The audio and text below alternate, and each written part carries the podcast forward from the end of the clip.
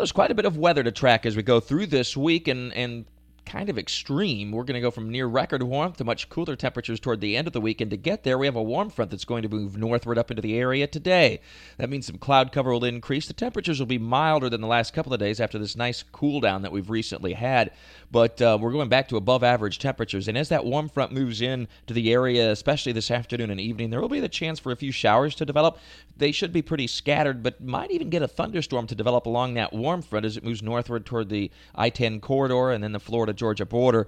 Um, again, scattered rainfall, but locally some heavier downpours will be a possibility. And then once that warm front gets to our north, Tomorrow on Wednesday, very warm temperatures. We're into the low to mid 80s tomorrow. Mid 80s for Wednesday, very near the record high on Wednesday of 87 degrees, set back in 1997. That'll be ahead of a pretty strong cold front that will, by the way, produce quite a bit of severe weather from Texas to the Ohio Valley over the next couple of days.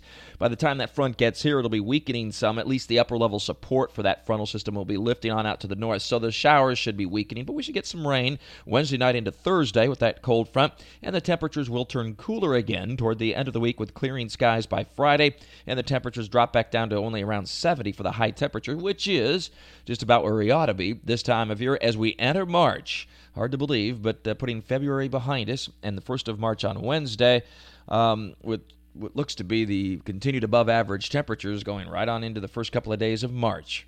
With all your weather all the time, have a great week. I'm Chief Meteorologist Mike Buresh from the CBS 47 of Fox 30 Action News Jax First Alert Weather Center for News 1045 WOKV.